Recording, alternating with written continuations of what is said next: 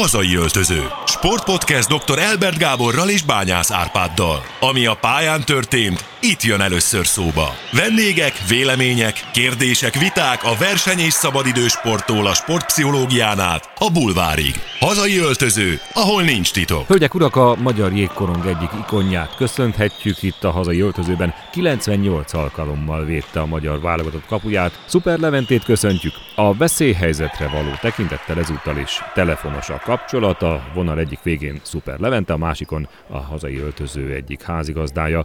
Dr. Elbert Gábor, én Bányász Árpád vagyok. Levente, a hokisok megcsinálták többször is, hogy egy egész országot ültettek a tévéképernyők elé.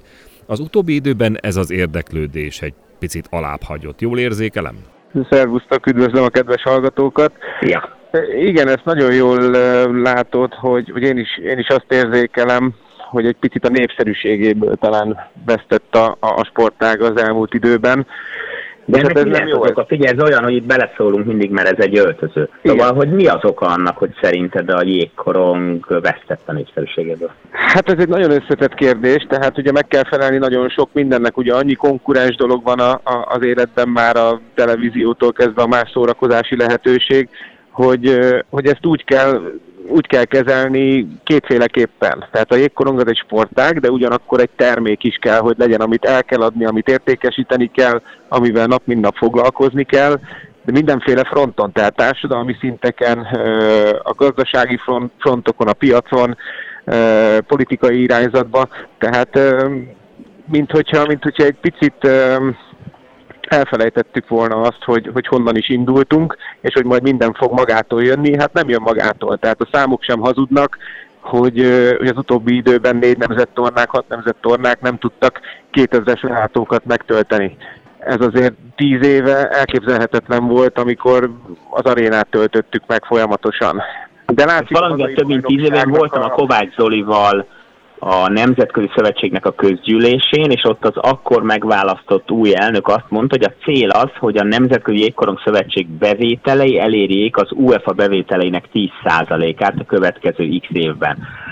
Üzletileg ez mennyire áll meg Magyarországon a jégkorong? Volt azért időszak, amikor, amikor nagyon komoly névadó főszponzora volt mondjuk a Magyar Jégkorongnak, azért emlékezhetünk rá, amikor mindenki ilyen argentin színű pólókba járt, tehát ö, érdekes volt, de hát ez nagyon sok minden kell, ugye eredmény, akkor egy olyan csapat, ö, akik példaképek, és igazából itt van a, itt van a legfontosabb kulcsszó, tehát a fiataloknak a példakép modell, az, a, az elérhető, itt lévő példaképek, nem pedig a televízión keresztül, mert az nagyon-nagyon fontos hogy amikor a, a játékosok választás előtt állnak, hogy most akkor milyen irányba menjenek, fullatanulásba, vagy még tudják a kettőt egy, együtt csinálni, akkor legyenek követendő példák, mert ez a, ez a legfontosabb. A mi generációnk egy követendő példa volt, ott igazából minden, minden kijött, Üm, és, és azóta mondom, hogy egy kicsit a népszerűségéből, hát, vagy inkább nem is kicsit, hanem, hanem sokat vesztett a sportág, ennek kell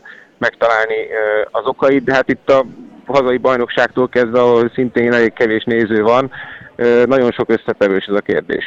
Egy nemzetközi szinten hogy áll a jégkorong ezzel? Hát nemzetközi megvannak... szinten vesztett, vagy Kanadában, Oroszországban, Cseh és Szlovákiában, majd a többi helyen, ahol ez népszerű és nemzeti sport, ott vesztett a népszerűségéből, vagy ott tartja a helyét?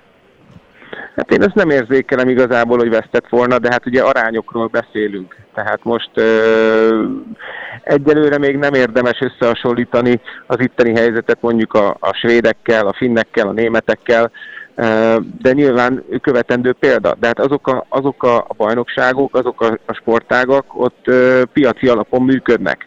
Én azt mondom, hogy itthon is el kéne kezdeni egy picit arra felé nyitni, mert az elmúlt 8-9 év picit kényelmesítette az egészet, és, és olyan kapcsolatok szakadtak meg, és olyan kiaknázatlan lehetőségek és területek lettek parlagon hagyva, ami szerintem, Például? és főleg a, a, a kialakult helyzetben luxus. Hát, hogy nem nyitunk eleget a piac felé, nem úgy, nem úgy tekintjük ezt az egészet, mint egy termék. De van ez, piac, ez, ez, szerinted ez a, a magyar sport körül?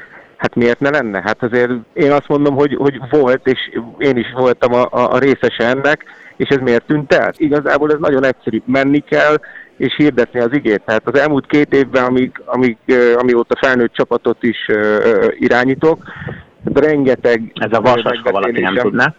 Igen. Rengeteg tárgyalásom, megbeszélésem, egyeztetésem volt piaci szereplőkkel, nagy, nagy cégek vezetőivel, és egyszerűen nem jutott el hozzájuk a, a, a jégkorongnak a semmilyen híre. Tehát nagyon sok helyen még azt kérdezték tőlem, hogy én még játszom, mert milyen formában vagyok, stb. Az a durva csak, hogy a példaképállításhoz kapcsolódjak. Az az aranygeneráció, amelynek te is a tagja vagy, amikor egy BB-t játszott, nem volt ilyen szintű média, vagy ha úgy tetszik, közösségi média jelenlét. A közvélemény azonban mégis tudta a magyar válogatott névsorát. Tudta az egyes sorokat. Most sokkal több lehetőség van. Mi akkor a probléma? Miért nem jut el az információ a nagy közönséghez? Annyira azért nem szabad keményen szigorúnak lenni, mert, mert tehát az a generáció az, az tényleg nagyon-nagyon különleges volt. Tehát az, hogy, hogy még egy olyan összejöjjön, vagy ahhoz hasonló, ahhoz, ahhoz rengeteget kell dolgozni, és rengeteget kell tenni azért. De igen, tehát az, hogy, hogy, a, hogy, a, hogy a gazdasági szereplőknek az inger küszöbét nem nagyon éri el az, hogy, hogy jelen pillanatban mit prezentál és mit jelképez a magyar jégkorong, tehát egy kicsit az arculatából vesztett, mert ahogy mondott, tíz éve amikor a jégkorongról beszéltek bármilyen társadalomban, akkor betud, társaságban, akkor, akkor be tudták azonosítani, hogy mit képvisel. Hát ez most, ezt most senki nem tudja nagyon megfogalmazni, mert de te meg tudod nekem fogalmazni, hogy most a jégkorong mit képvisel Magyarországon? Csak még befejezem, hogy kisebb túlzással... Nem hagylak sose. Még, még mindenki arra emlékszik, hogy, hogy, hogy Palkovics, hogy Ocskai, hogy, hogy, hogy Ladányi, de igazából már, már, már nem erről szól.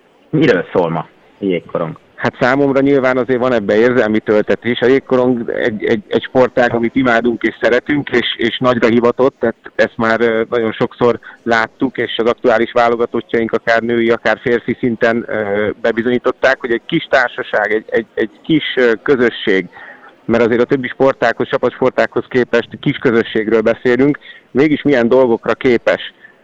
Tehát ez, jellem, ez, ez jellemezte, és ez kellene most is jellemezze a, a, a magyar jégkorongot, mert, mert, mert ebben van az erő. És mivel ugye azok a srácok is, akik ugye az előző generációk tagjai voltak, ők is edzők, sportvezetők, benne vannak a sportákban, tehát tudják azt, hogy, hogy mi kell ahhoz, hogy, hogy valaki eredményes legyen vagy valami ja, ami, eredményes legyen. Ami most aktuális a jégkorongban az az, hogy a női válogatott a 12 a férfi a 21 a világranglistán, és a felvétel napján látott napvilágot az a hír, hogy Jármó Tojván nem marad a férfi válogatottnak a szövetségi kapitánya. Ezek a jeleket, vagy ezeket a számokat te hogyan értékeled? Hm. Én, én nagyon egyszerűen értékelem a jelenlegi helyzetet, ugye most a szövetségi kapitán kérdésre reagálnék először, hogy ugye Vas Marci lett az általános igazgató ugye a, a, a válogatottaknál. Tehát az ő döntése az, hogy kit fog megbízni a következőkben az U18, az U20 és a felnőtt válogatott és a női válogatottak szövetségi kapitányaként. Tehát ö, nyilván a Marcinak a szaktudásában, tapasztalatában ö, bízni kell, hogy meg fogja hozni a, a jó döntést ezzel, ezzel kapcsolatban. Tehát ez, ez jelen pillanatban ez számomra ennyire Így marad akkor is, hogyha te leszel az elnök. Tessék? Ez így marad akkor is, ha te leszel az elnök? Hát egyelőre koncentráljunk a következő cserére, meg a következő harmadra, tehát ö, ilyen dolgokban nyilván még mindig a sportoló beszél belőlem, tehát csak lépésről lépésre haladjunk. Oké, okay, a számok mit mutatnak? Tehát az, hogy a női válogatott 12 a világon, a férfi a 21 az realitás, ennek jobbnak kéne lenni, vagy ez önmagában csoda? Ez is egy nagyon furcsa kérdés, főleg a, a, a szurkolók szemében, hogyha, hogyha arra, arra gondolunk, hogy a, hogy a magyar jégkorong mennyire elkényeztette a, a, a szurkolókat, a közeget, tehát amit a lányok is elértek tényleg, hogy, hogy, hogy átcsoportba jutottak, egészen elképesztő és, és fantasztikus, de hát erről beszélek, hogy a magyar jégkorong ilyen eredményekre képes időről időre, de milyen jó lenne, hogyha, hogyha ezek a sikerek megint csak olyan felfele mutató ívet mutatnának, és folyamatos fejlődést, mint mondjuk ahogy történt a mi generációnkkal, hogy 98-ban C-ből följutottunk a B-be, aztán tíz évre rá pedig a B-ből A-ba. Tehát ezek lehetséges dolgok, mert miért ne lenne az? A hagyományunk megvan hozzá, az edzői brigádunk megvan hozzá, tehát dolgozni kell, és ennyi. Az eredményhez mi hiányzik, ha minden adottság megvan hozzá? Még egyszer, bocsánat? Az eredményhez mi hiányzik? Tehát az, hogy az A csoportba újra főjusson csapat, és adja Isten, hogy ott is maradhasson. Ez reális? Ezt most egy, szurko, ezt most egy szurkoló kérdezte. Persze, abszolút, hát nyilván.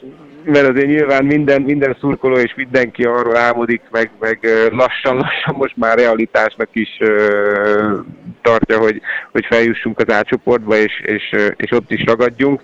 De a realitás, hát az, az, az nyilván nem ezt mondja jelen pillanatban. Szerintem se, nagyon nem csodákra, meg, meg, meg tényleg egy olyan hétre, mert azért ne felejtsük el, hogy a világbajnokság lebonyolítása egy hét alatt játszol öt meccset, ha úgy sikerül a formaidőzítés, mert most már a csapatok egyre közelebb járnak egymáshoz, tényleg úgy sikerül minden, ahogy, uh, ahogy annak sikerülnie kell, akkor benne van simán a, a, a feljutás, de ugyanúgy benne van a kiesés is, hogyha, hogyha ha, ha nem, jön, nem jön ki a lépés. Tehát ezt, ezt a dolgot kell stabilizálni, és hát ami ugye az eredményességet illeti, verseny.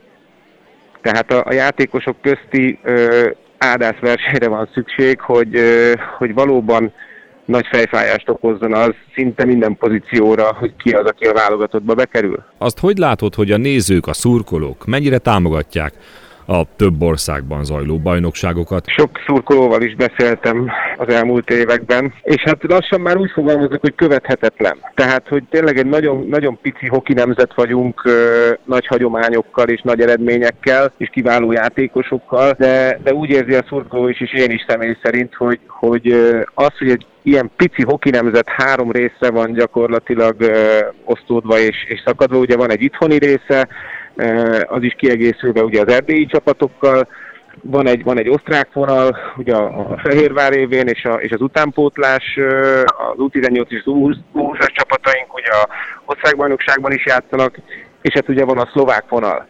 Tehát a szurkolónak is igazából most igaz, és tényleg követhetetlen. Mert a rivalizálások, ugye az ősi rivalizálások szinte megszűnnek, követhetetlenné válik. Tehát nincs, nincs kit nagyon szeretni, nincs kit nagyon utálni, ami, ami igazából egy, egy, egy pikás magyar bajnoksághoz, egy jó magyar bajnoksághoz kéne, hogy vezessen. Meg egyáltalán egy csapatsportág esetében ez tényleg majd, hogy nem alapvető, amit mondasz, hogy olyan szintű azonosulás, amely gyakorlatilag egy ilyen hovatartozást Pontosan, mert azt, azt nem szabad elfelejteni, hogy, hogy ez az egész a nézőről szól.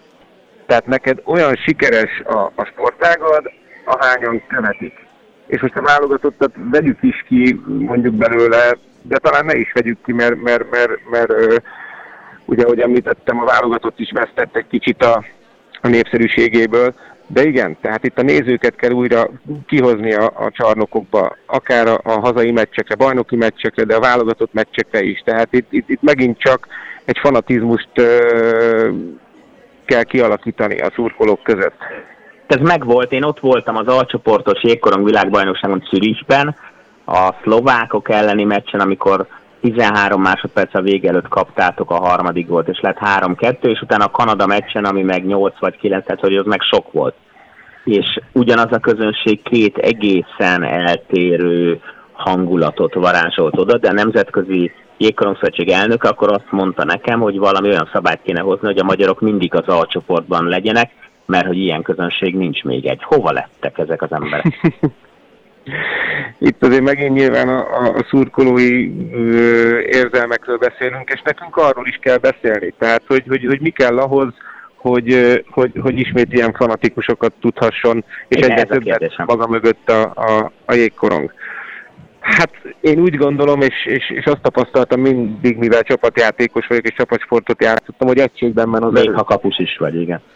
Igen, tehát hogy, hogy, hogy, hogy, az, hogy az egység tud egy olyan erőt kreálni, aztán majd de mindenféle fronton, és itt is egybe kell kezelni azt, hogy, hogy, hogy társadalmi frontokon, tehát a, a, a néző legyen a középpontban, a gazdasági frontokon is, mert hogyha a néző középpontban van, és a néző jól érzi magát, és sok néző van, akkor az a gazdaság felé is, és a piac felé is vonzó lesz. Tehát minden összefügg mindennel. A klubodnál te támogattál egy olyan elvet, hogy minél több saját játékos neveljen ki az Egyesület, és ők játék lehetőséget is kapjanak. Ez az esetleges elnöki megválasztásoddal általánossá válhat a bajnokságban is? Ahhoz meg kell teremteni a versenyt, nyilvánvalóan, mert hát kisebb túlzással élve, hogy derül ki bárkiről is, hogy tud-e úszni, úgyhogy belököd a vízbe, aztán meglátjuk. Tehát nyilván egy kisebb túlzással, de ugye hát a magyar fiatalból is, vagy, vagy bárhol az életben, hogy derül ki a fiatalokról, akár Amerikában egy elsőkörös volt 18 évesen, hogy, hogy, hogy tud-e játszani, vagy sem. Hát bizalmat, munkát, türelmet kell belefektetni, és, és, és megadni neki azt a lehetőséget, hogy valóban próbáljon kiteljesedni. Hát ez, ez idő, és ez hosszú táv, ez, ez, ez egy hosszú távú stratégia, és nagyon sokszor ezzel találom szemben, hogy valamiért, mintha nem lenne időnk a stratégiák végigjátszására. Tehát ami a bajom a, a, a mostani helyzettel, hogy, hogy túl, túl gyakran évente, fél évente váltunk stratégiát, hogy mit kéne csinálni, nem pedig az, hogy egyet kitalálunk, nagyon jól megrágjuk, szedjük, valamilyen szinten párbeszédet és, és, és, és egyetértést tudunk ezzel generálni, elindulunk azon az úton, és tartjuk négy évig, nyolc évig, és meglátjuk, hogy, hogy mi lesz belőle. Ez egyébként visszaköszön más csapatsportákban is, ez valahol magyar gondolkodás? Magyar nem gondolkodás, igen. Talán inkább a nem gondolkodás, igen vagy pedig, vagy pedig a valam, valamitől való tartás, vagy félelem, nem tudom, hogy mi generálja ezt. Teljesítménykényszer. Nekem... Tessék? Teljesítménykényszer. Na jó, de hát a, pillanat, a pillanatnyi eredményességet föladni a hosszú távú eredményesség oltárán, az, az nem butaság? Abszolút, hát egyet, nem. egyet szerintem. Azt mondd meg, Levi, hogy ha a te elnöki programodnak mi a három alapja, a három legfontosabb alapköve, amiből nem enged. Hát nyilvánvalóan az, hogy, hogy a szakma az kerüljön vissza az előtérbe. Tehát az elmúlt áldott időszakban, amiben a jégkorong sport is ugye belekerült, mint kiemelt sportág, egy picit megfeledkeztünk a szakmáról. Tehát azok, azok az egyensúlyi pontok és, és, az, a, és az az egyensúly, ami, ami jellemezte ezt a sportágat sokáig, az egy picit eltűnt. Tehát az, hogy a, hogy a képzésünk, a játékos és, és edzőfejlesztésünk milyen irányba ment, az nagyban az befolyásolta, hogy, hogy tényleg nem a, a szakmai kérdések kerültek előtérbe, hogy a TAO gazdasági kérdések és a nagy lehetőség talán fölemésztette ezeknek a kiaknázását. Oké, okay, tehát egy, hogy a szakma legyen a középpontban. Kettő? Hát a Budapest vidék kérdést mindenképpen meg kéne oldani. Tehát az, hogy, hogy túlságosan is Budapestre centralizálódott ugye a jégkorong. Tehát, hogyha csak a felnőtt, felnőtt hokira gondolunk, akkor ugye az előző bajnokságban öt, azaz öt jégkorong csapat szerepelt felnőtt bajnokságban Budapestről. Tehát az nagyon sok. Akkor a szak, szakemberek alokálása olyan műhelyekbe vidéken, ahol tényleg nagyon jó munka folyik és folyhat. Nehéz jelen pillanatban Budapesten kívül, vagy Budapestre kívül alokálni olyan szakembereket, akik aztán ott nagyon jó műhely munkát tudnának végezni. Tehát ezt ugye, és ebbe a Budapest vidék kérdésbe bele tartozik új piacok nyitása esetleg a felnőtt bajnokságba. Tehát ezeket is meg kell vizsgálni. Három? Hát én úgy gondolom, hogy hogy ugye felsoroltam most kettőt, de ezen belül Igen. azért elég sokat. De hát ugye a harmadik nagyon fontos lenne már egy, egy, egy bázis, egy bázis a, a, a magyar jégkorongnak. Tehát ugye, ami már szinte az összes többi sportágban megvan. Ami Ez egy nemzeti edzőközpont, amiről beszélünk? Igen, igen, uh-huh. igen, igen. Mert ez ezt nem sikerült még megoldani, és, és, és szerintem az egyik legfontosabb kérdés az, hogy, hogy szövetségi szinten is, tehát elsősorban nyilván szakmai szinten, válogatott szinten legyen egy otthona a magyar jégkorongnak, mert ez, uh-huh. most, ez most hiányzik. Ez nekem is már ilyen minden sportágnál. És hogyha még egy har, három és feles, vagy, vagy negyedik Lehet negyedik, oda, oda, oda szúrhatok, akkor, akkor igen, a felnőtt bajnokságoknak a, a, az átgondolását, hogy akkor alkossunk egy stratégiát, de akkor hosszú, hosszú távra, hogy mi az, amit, amit elképzelünk, ugye, hogy, hogy, hogy a három szakadást hogy tudjuk megoldani. És itt most nem olyan dolgokra gondolok, hogy, hogy akkor drasztikusan mindenkinek azt mondani, hogy nem mehet sehova és itthon maradni. Hát ahhoz először itt nagyon sok mindent újra kell gombolni, hogy, hogy érdekes legyen mondjuk a Fehérvárnak is, hogy már őket hozom föl példának, hogy azt mondják, hogy, hogy, hogy igen, most már milyen jó lenne ide hazajönni, és itt, itthon az itthoni pontvadászatban játszani. Jó, én elégedett vagyok a három és fél pontoddal. Mit kell tudni egyébként az előttünk álló időszakról, mikor válik esedékessé maga az elnök választás, és erre te hogy készülsz, vagy hogy tudsz készülni? Hát ugye én is betartok minden utasítást, amit kapunk, tehát azért itt, ahol lakom, itt nagy családban, itt vannak a szüleim is ugye közvetlenül mellettünk, ugye két gyermek, úgyhogy nagyon figyelünk rá, de hát az, hogy, hogy most mi várható? Hát végig megyünk azon a, az előre kitalált stratégián, így az elnökválasztással kapcsolatban, amit ö, megterveztünk és megálmodtunk. Ugye két héttel ezelőtt, hétvége előtt lett közvetlenül kiküldve az anyag mindenkinek a jégkorong világában. Ugye tehát már ö, több mint egy hét azóta, vagy majdnem Mik a kettő. reakciók? Na igen, tehát hogy a reakciókat szerettem volna megvárni, hogy, hogy, hogy, hogy kinek mi a véleménye. Aztán nyilván most ezek az egyeztetések kezdődtek el mindenféle fronton, ugye szakmailag, a gazdasági szereplőkkel is megosztom a programot és a véleményüket kérem, hogy, hogy mit gondolnak róla politikai szinten is. Nyilván egyeztetésekre van szükség, hogy, hogy, hogy ott is véleményezzék az, hogy, hogy, hogy nekem mi az elképzelésem, ezek az egyeztetések indultak most be. Azzal mindenki egyetért, egyébként nagyon, nagyon furcsa az, hogy, tehát, hogy, hogy a kialakult helyzet miatt azért nem a pénzről fog szólni most a következő időszak, legalábbis nem a pénzben dúskáláson. Tehát ez, ez, egy, ez egy nagyon fontos feladat lesz, hogy, hogy megoldjuk, de ez még nem mentesít senkit sem a munka alól, hogy a műhely munkát, ami nem pénzkérdés, azt mondjuk el lehessen végezni, és esetleg koncentráltabban. Tehát igen, most nagyon rá kell koncentrálni a, a következő időszakra. És Még utána... Hírem, mert ebben a műsorban van ilyen, ezzel függ majd össze. Igen, és utána, okay. bocsánat, mert szokás szerint beleszóltam. Ja, hogy, és, és, és ugye elvégezzük a feladatokat, egyeztetünk, akikkel kell, ugye majd elnökségi tagokat is kell, kell javasoljak, tehát igen, a, a, a reakciók birtokában megyünk tovább, és május 27-én pedig a jelenlegi állapotok szerint küldött közgyűlés. Hány ellenjelölted van? Tehát Én a mai nappal nem tudok pontos információkat. Ugye a jelenlegi elnök is indulni fog, nekem az, az a tudomásom, nem tudok igazából mást. Uh-huh. Tehát akkor ketten harcoltok azért, hogy melyikötök áll a kapuba. hát ugye nagyon így szeretnéd megfogalmazni, akkor így is meg lehet. Most ez így jött ki belőle. Jól hangzik. No, az, az, a, az a szokásunk ebben a műsorban, a hazai öltözőben, hogy amikor nagyjából végére értünk a fő témának, amihez a vendéget hívjuk, akkor utána mindhárman bedobhatunk egy-egy hírt, egy aktuális sporthírt. Van-e neked olyan most ebben a, nem tudom, uborka szezon, vagy minek lehet ezt nevezni, időszakban, ami a sporttal kapcsolatos hír, és érdemes ról, lenne róla beszélni?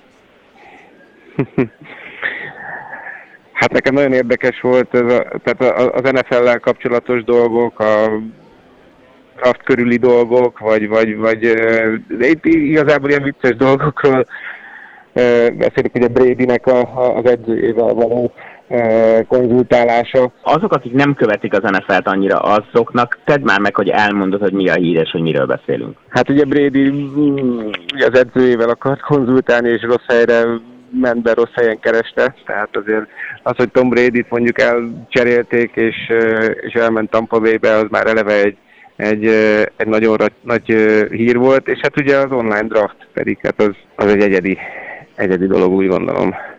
És működik? Hogy látod egyébként, hogyha így minden lecsendesül, akkor ezt az online változatot megtartják, vagy érdemes? Vagy ezt felejtsük? Mondjuk a draftra gondolsz? Igen. Ja, dehogy is. Tehát a draft az, az, az mindenki életében egy óriási dolog, és a draft az tényleg a sportolóról szól.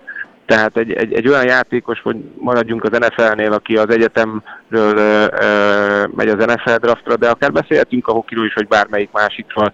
Tehát az, hogy, hogy valakit kiválasztanak, valaki ott van a helyszínen, ö, és nyilván azért személyesen a draft közben is mennyi, de mennyi csere, meg üzletelés történik a csapatok között, tehát ez, ez egy hagyomány. A, a draft helyszíne arra az időszakra egy szentélyé válik, uh-huh. tehát az, az úgy gondolom, hogy szent és érthetetlen. Árpád, neked van-e híred? A Csupasport közölt egy anyagot pont a felvétel napján, tíz éve annak, hogy Erős Zsolt megsérült a magas tátrában, és aztán hozott egy nagyon kemény döntést, amely arról szólt, hogy inkább amputálják a lábát, mert ő még hegyet akar még mászni, és műlábbal jobbak az esélyei, mint egy sérült végtaggal. Később aztán elveszítettük őt, a Kancsenzönga meghódítása után fennmaradt. Én soha nem tudtam hova tenni, megmondom neked egész őszintén az Erős Zsolt jelenséget tehát lehet, hogy abban én segítségre szorulok, hogy te ezt közel hozd hozzám, azt, amit ő csinált, meg az egész felfogást. A felfogása és az életfilozófiája gyakorlatilag a tiszta mászásra alapult oxigén és teherhordók nélkül, és hogy minél több 8000-est meghódítson. Az utóbbi időben erre tette fel az életét. Levi, te milyennek látod ezt az extrém sportot? Hát én úgy igazából sehogy, mert félek a magasságtól. Hogyha viszont ilyen szinteken provokálja az ember már a, tényleg a saját, saját limitjeit, akkor meg, akkor meg tényleg hidegrázással és, és, és tágra nyílt szemekkel követi az ember, hogy, hogy miért. Az a kérdés meg, az ember miért mászik hegyet, és, és miért így, és miért ilyen extrém módon, Hát most erre mit mondjak, tőlem is kérdezték, hogy miért állok oda 130 a jövő korong elé.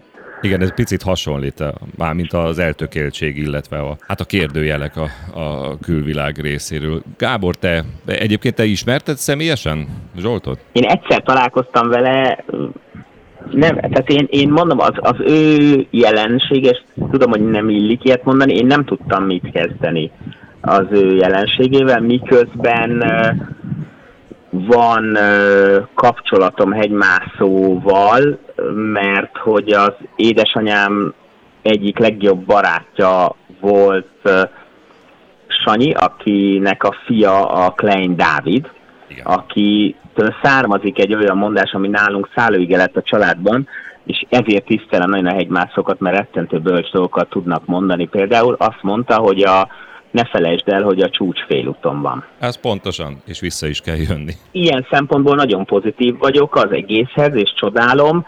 Mondom, a, magával az erősolt jelenséggel én valahogy mindig bajban voltam. És neked mi a híred?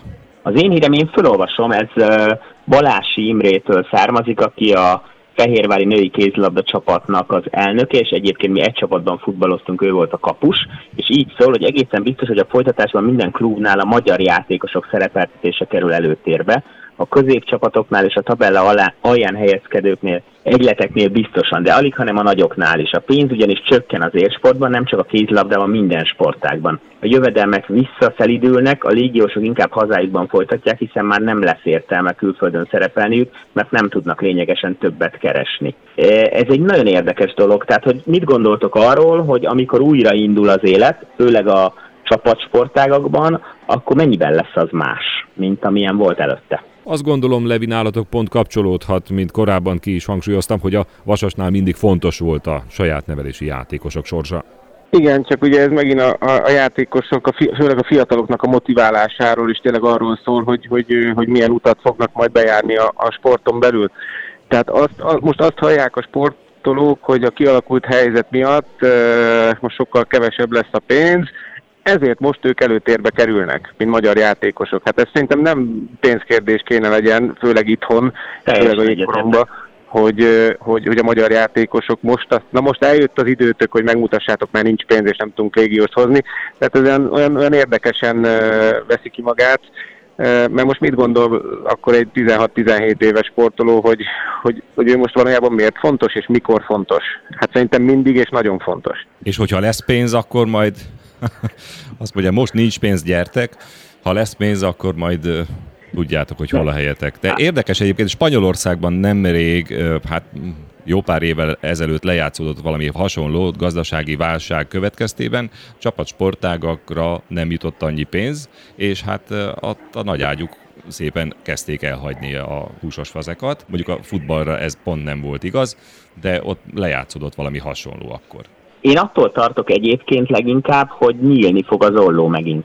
Tehát most, ha Magyarországról beszélünk, akkor a, az igazán gazdag klubok, amelyek hát mondjuk így mérsékelten a piacról élnek, tehát mondjuk a Fradi, meg a Videóton a fociban, vagy akár a Veszprém, talán a Szeged a férfi kézilabdában, a Győr a női kézilabdában, még erősebbek lesznek. Tehát én azt gondolom, hogy a környékbeli országok piacairól az eddiginél jobb légiósokat fognak tudni olcsóbban hozni, mert hogy ott kevesebb lesz a pénz, tehát annak a játékosnak megéri majd a Kelet-Közép-Európa sztárcsapataihoz jönni. De biztos, hogy átalakul az alsóbb régiós, ahogy a Jimmy is mondta ebben a hírben, hogy azok a csapatok például a labdarúgó MB2-ben, de akár a jégkorongban, vagy a kézlabda bajnokságban is, amelyeknek van egy stabil gazdasági háttere, azok óriási előre tehetnek szert majd a többiekkel szemben. Nekem ez az érzésem, tehát a félelem az, hogy az olló nyílni fog, és az nem biztos, hogy jó. Hát ugye itt beszélek arról, hogy, hogy,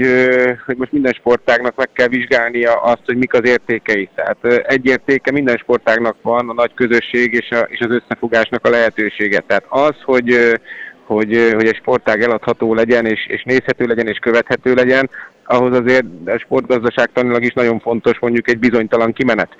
Legalábbis, hogy egy, egy, egy uh-huh. picit uh, próbáljuk a, a, az előviszonyokat úgy tartani, hogy, hogy érdekes legyen, mert hát az vonza a nézőt, az, az fog aztán uh, bevételt és nézőt és követettséget generálni. Tehát a nagy kluboknak is óriás felelőssége van ebben, plusz a szövetségeknek is, hogy ezt a, ezt a, ezt a kérdést, hogy esetleg nyílhat az olló, akár szakmailag, akár gazdaságilag csapatok között egy és ugyanazon ligában, tehát hogy azt, azt, azt hogy kezeli, és milyen módon, hogy, hogy meg, megtartsa az izgalmat, amiről gyakorlatilag az egész sport szól, az izgalomról és a nézőről. Szerintem lehet ez egy nagyon jó végszó. Visszakanyarodtunk oda, amit nagyon sokszor súroltunk, hogy a néző, illetve ez esetben a hallgató. Ez esetben a hallgató, pontosan. Hölgyek, urak, ez volt a hazai öltöző Szuper Leventével. Köszönjük a figyelmet! Hazai öltöző. Sportpodcast dr. Elbert Gáborral és Bányász Árpáddal. Ami a pályán történt, itt jön először szóba. Vendégek, vélemények, kérdések, viták a verseny és szabadidős sporttól a sportpszichológián át a bulvárig. Hazai öltöző, ahol nincs titok.